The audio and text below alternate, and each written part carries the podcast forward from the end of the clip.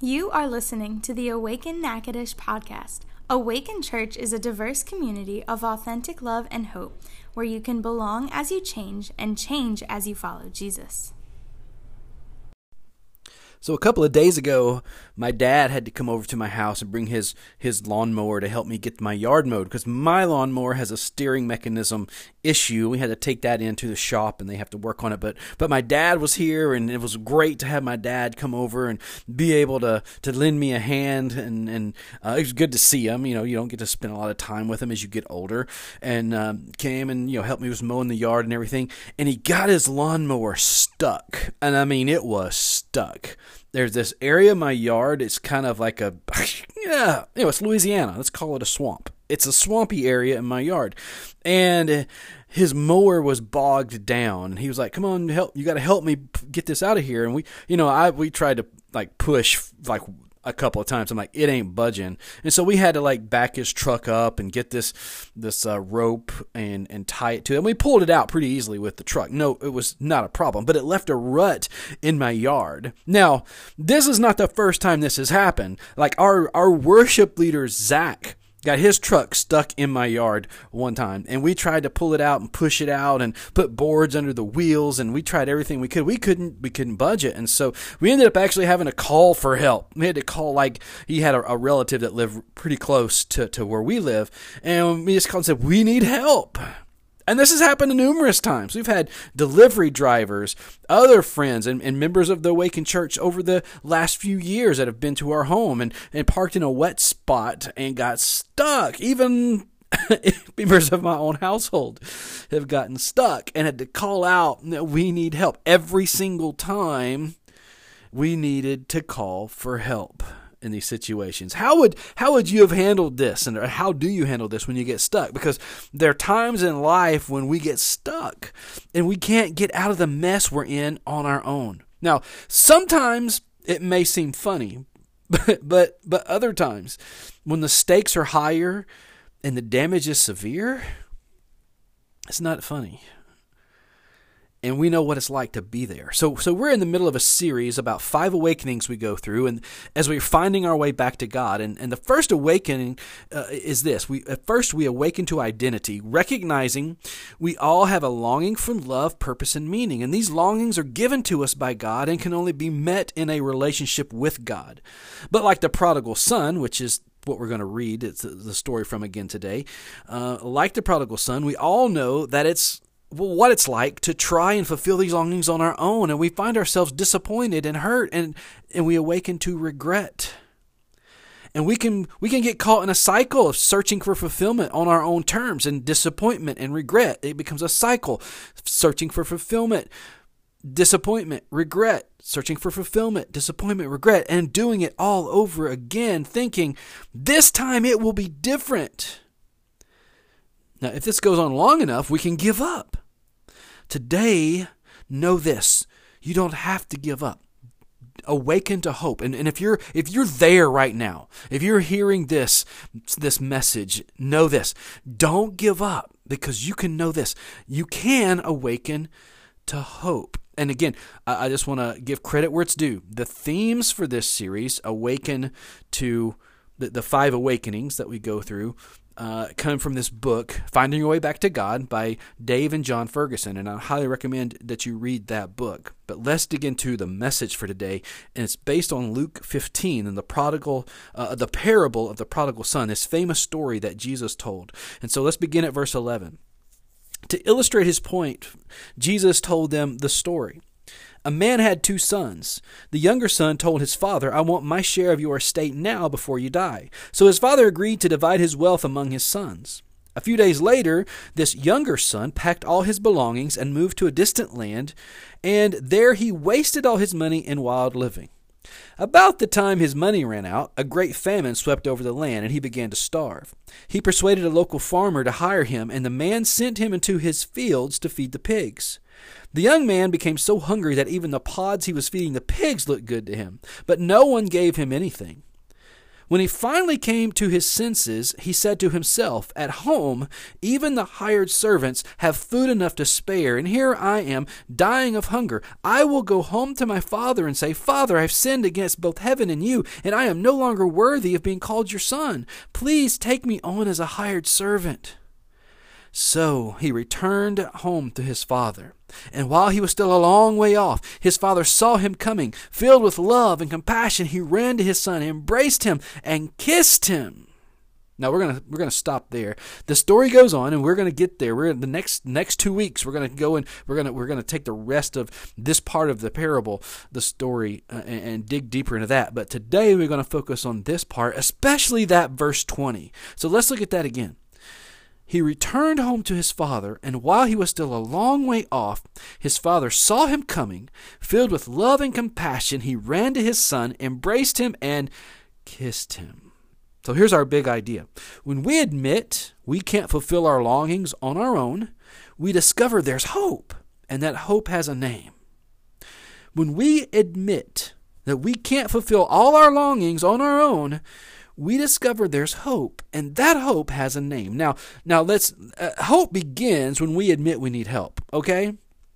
Hope begins when we admit that we need help. I know this is countercultural right now to to to to, to admit that that you may need help outside of yourself. But in the world of recovery, we're familiar with what's called the 12 steps.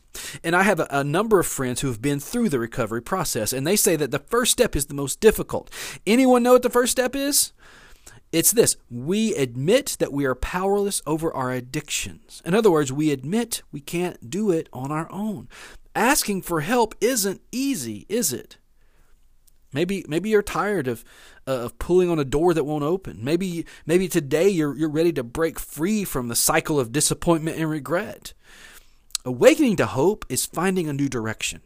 When, when, when the prodigal son came to his senses, he decided he needed a new direction. This is called repentance. And remember that repentance is, is turning around and going back where you belong, okay? The son in Jesus' story got up and went to his father. He went home. He found home and hope. This is a game changer. It is in this awakening that, that we discover that real hope arises when we stop trying to find fulfillment in ourselves. This is coming this is coming wide awake that it, to understand it's okay to realize and admit I can't do this on my own. It's okay. That's why this week's prayer is, and, and we'll, we'll give you this again at the end of the sermon, but the prayer is God, make yourself real to me. Awaken in me the a willingness to turn toward you for help and find my hope in you. So a little later, I'm going to give you an opportunity to, to, to pray that prayer. But I, I just wanted to give you a heads up. So we're going to give you an opportunity to take a step and, and turn toward God and, and for help and for hope. But first, let's talk about the kind of reception you'll find when you turn to God. Hope is found in the God who runs. The God who runs. You know, we just finished up the Summer Olympics, the, the 2021 Tokyo uh, Olympics, and um, every time the Olympics come, and I've said this before, I get I, I, I just find inspiration from athletes and from their stories, and I was reminded of this one story uh, as I was you know contemplating that hope is found in the God who runs the father in the story runs and embraces his son. And there's this British runner named Derek Redmond in the 1992 Barcelona Olympics I'd encourage you to type Google his story read his story Derek Redmond from a British runner in the 1992 Barcelona Olympics now he fell I mean, he he he got injured and he couldn't like he looked like he could not finish the race. And he got up and was like trying to hobble to finish the race. And out of the out of the you know the support area, his father comes running up to him embraces him, puts his arm around him, and helps him. And together they walk and hobble across the finish line. Did he win? Did he, did he win his event? No, but Derek Redmond finished the race, and hope happened. Hope was found when the Father came and embraced him and, and, and walked alongside him. Put yourself in Derek Redmond's place. How would you have felt? You've trained for your whole life for this, and now it's like you can't finish. But there's this love of a father that comes alongside you and says, We'll finish this race together. Have you ever experienced this kind of love? In the story Jesus tells, while the son was still a long way off, his father saw him coming. Filled with love and compassion, he ran to his son, embraced, and kissed him. This is a big deal, a really big deal. When we read this story, I don't think we get how big a deal this was. In the culture, that uh, Jesus told this story in, and it's the first century Middle East, to see a father, the male, the patriarch of the family, running like this, it would have been an, it would have been seen as an undignified thing. In order to run to his son, the father had to lift up his robe, exposing his legs, which is culturally a no-no, by the way, in this culture. And to, and and add to that, he's a he's a grown, important, respected man, and grown, important, respected men don't run anywhere. That's the culture. I'm not saying that's that's our reality. I'm just saying that's the culture. I mean, I'm grown, uh, and I, I I mean I don't like to run, but I do. You know, people come people come to them. That's the point. The father doesn't run to his children. The children come to their father not the other way around. So so it's like, you know, it's like me as a father. When I want one of my boys attention, I'll say come here. I don't I typically don't run to them. It's just it's just how it's how we're wired. There are times I do go, but but usually it's like I, I want to talk to you about something, come here. I want to show you something, come here. This is the this was the culture. This was the father not saying, "Okay, I see you coming, come on, come here." But saying, I see you coming and I'm, I'm running to you. This is, there's something else that's really significant about this part of Jesus' story. In that culture, a young man who had taken his father's money and blown it on wild living in a distant land would have experienced a very different reception as he tried to make his way home. Typically, the people of the town would have stopped the son at the town gates and held a ceremony that's called kizaza. Try saying that. Kazazas. Now say it three times fast. Kazaza, which means it means cutting off. Kazaza means cutting off. This was a ceremony that that w- would be like the people would not allow the young man to enter the town, but outside the city gates. They would see him coming a long way off. And outside the city gates, they would wait. And where they would take this clay pot and they would smash it in front of him Kazaza, and they would say, Kazaza, you have broken our community. You are now cut off from us, never to return. This was, this was what is awaiting the son. This is the reception the son would have expected, and in the contact, uh, context of the culture, it's what he would have deserved. But the father in Jesus' story goes countercultural. He had been waiting and waiting for his son's return. He's watching and looking for his son's return. He never gave up on the prodigal. And when the son was still a long way off, the father runs. He runs to the prodigal child. It's undignified, it's humiliating, but he runs to greet his son and protect him from Kizaza.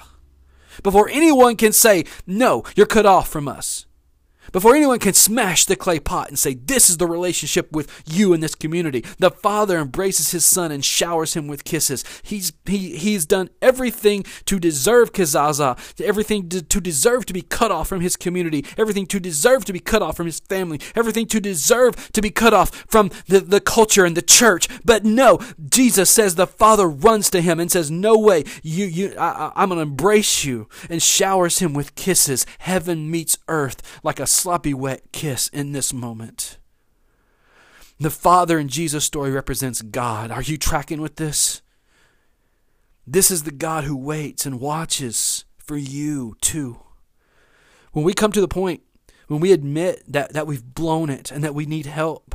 This is how God responds to us. This is the God who runs to meet us right where we are, his arms wide open and is in with acceptance and love and hope. And everyone else may say, Kazaza, you're cut off. But I'm telling you, Father God is saying, I love you. Welcome home. You belong here. You see, hope Hope isn't just a feeling or, or, or, a thought or an idea. Hope has a name. The Father in this story shows us God. But we also get to know God through the storyteller, right? The most important step in our awakening to hope is to meet this storyteller.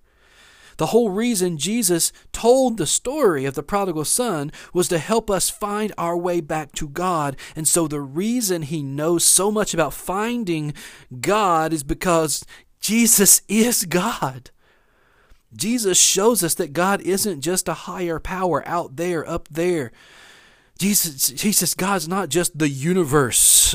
Jesus shows us that God, a God who is fully present and active. He is a relational God who longs to be close to us. Jesus is God with us. Another one of the gospel writers put it this way. It's in John chapter 1 verse 1 says in the beginning the word already existed. The word was with god. The word was god. He existed in the beginning with god. He personifies the beginning the word of god. That's jesus. C.S. Lewis wrote the only way Hamlet could discover anything about Shakespeare would be if Shakespeare wrote himself into the play. You see, God wrote himself into our story by coming in the person of Jesus. If we want to know what, what kind of God is waiting for us to find our way back to Him, Jesus shows us the kind of God who is waiting for us to come to Him. A God who is always present. Jesus shows us a God who is always present. God doesn't leave us. We can leave God. but God says, I'm, I'm not leaving you. A God who is full of grace a God who is full of grace. This Jesus shows us a God who is full of grace. There's no condemnation for those who are in Jesus. There's grace for those who come. Jesus shows us a God who cares. A God who cares. He bends down to meet our needs. He runs to us because he cares. Jesus shows us a God who is for us. He is for us, sacrificing himself when we're helpless to save ourselves. Some of us some of us have been taking a challenge to pray every day uh, as we started this series, God make yourself real to me. And I hope you've taken that challenge. It, it can it can it can revitalize your prayer life to begin your day with prayer. God, make yourself real to me. And if you've been praying, are you seeing God show up in your life? Maybe He's making Himself known to you right now. Maybe it's time to come home. And if you've not been praying daily, God, make yourself real to me, and you're still struggling with the idea of a God who is real to you, maybe it's because you're not praying. maybe it's time to come home. You've chased a lot of things looking for love for purpose, for meaning. But all you have left at the end of the day is regret. Now, maybe you've been hesitant to return. Maybe it's been a been an issue of pride or uncertainty or, or fear or shame. Maybe it's been your own kind of kazaza telling yourself you can't return to God, that you've been cut off. I want to say as clearly as I can, you can always come home to God. No matter what you did, no matter what you said, no matter what they did, no matter what they said, you can always come home to God. And if you choose to come home to God, He will run to you. He will, he will come with arms wide open. You will find hope, and that hope has a name Jesus. So here's your next step Here's your next step pray to God. Open yourself up to finding God in a deeper and life changing way. And this week's prayer, here it is again God, make yourself real to me. Awaken in me the willingness to turn towards you for help and to find my hope in you. You can start your do over with God today, and you can awaken to hope today. Return to God today and give your life back to God. Father, Thank you, thank you, thank you that you are the Father in this story. That you are the God who runs. thank you that while I was still a long way off, you saw me coming. And filled with love and compassion, you ran to me and embraced and kissed me. Thank you, God. Now, God, make yourself real to us. Awaken in us a willingness to turn towards you for help and to find our hope in you. In Jesus' name, amen. Thank you for listening to the Awaken Natchitoches podcast. It's our hope that you have been encouraged by today's message. Find out more about Awaken Church at awakenla.church or find us on Twitter, Instagram, and Facebook at Awaken Church LA.